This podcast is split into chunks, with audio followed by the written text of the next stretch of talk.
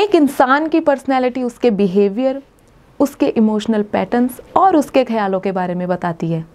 तो आज के इस वीडियो में मैं बात करने वाली हूँ आपकी पर्सनैलिटी से जुड़े हुए कुछ ऐसे फैक्ट्स जो कि होने वाले हैं आपके लिए काफ़ी इंटरेस्टिंग तो इस वीडियो को एंड तक देखना ना भूलें। So hello everyone welcome to our channel और आज की इस वीडियो में मैं आपसे शेयर करने वाली हूँ पाँच ऐसे साइकोलॉजिकल फैक्ट्स जो कि आपकी पर्सनैलिटी से रिलेटेड हैं। तो हम अपनी वीडियो को शुरू करते हैं और बात करते हैं हम फैक्ट नंबर वन की। कहते हैं कि जो पर्सनैलिटी है, वो हमारी उम्र के साथ साथ बदलती रहती है और जो हमारी पर्सनैलिटी है, वो हमारे बायोलॉजी बायोलॉजी से काफ़ी इन्फ्लुएंस्ड होती है और हमारी बॉडी में जैसे जैसे बायोलॉजिकल चेंज आते हैं, हमारी पर्सनैलिटी भी उसी तरह से बदलती रहती है। बात करते हैं हम फैक्ट नंबर टू की। कहते हैं जो हमारा बचपन होता है, वो हमारी पर्सनैलिटी को शेप करने में बहुत ही ज़्यादा कॉन्ट्रीब्यूशन देता है। इसीलिए कहते हैं जो फैमिली में सबसे बड़ा बच्चा होता है, जो सबसे पहले पैदा होता है, वो बच्चा काफ़ी समझदार होता है और वो अपने छोटे भाई बहनों से ज़्यादा रिस्पॉन्सिबल होता है।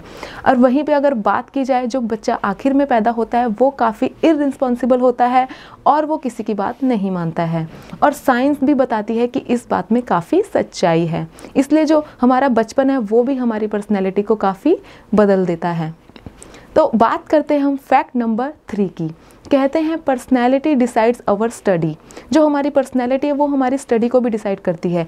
ए, 2015 में एक स्टडी से पता चला है कि जो बच्चे आर्ट्स की स्टडी करते हैं वो काफ़ी मूडी होते हैं।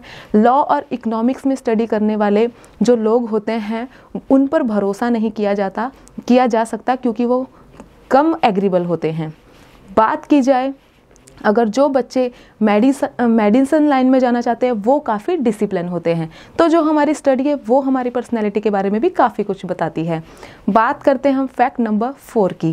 कहते हैं कि आप अपना रूम कितना ऑर्गेनाइज रखते हैं, कितना साफ़ रखते हैं, ये भी आपकी पर्सनैलिटी के बारे में काफ़ी बताता है।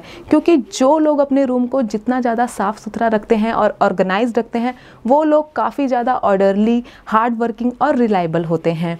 और वो अपने गोल्स को को पाने के लिए और अपनी अचीवमेंट्स के बेसिस पर खुद को डिफाइन करते हैं।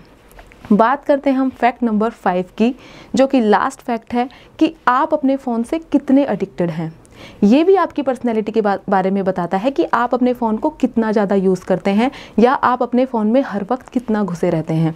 और ये बताता है कि जब आप अपने मोबाइल को ज़्यादा देर तक ना देख, नहीं देखते हैं और तो आपको ज़्यादा देर तक अपने मोबाइल को देखे बिना नहीं रह सकते हैं तो आप एक मूडी पर्सन हैं। आप बाकी लोगों के मुकाबले ज़्यादा डर एनग्जाइटी और लोनलीनेस फील करते हैं।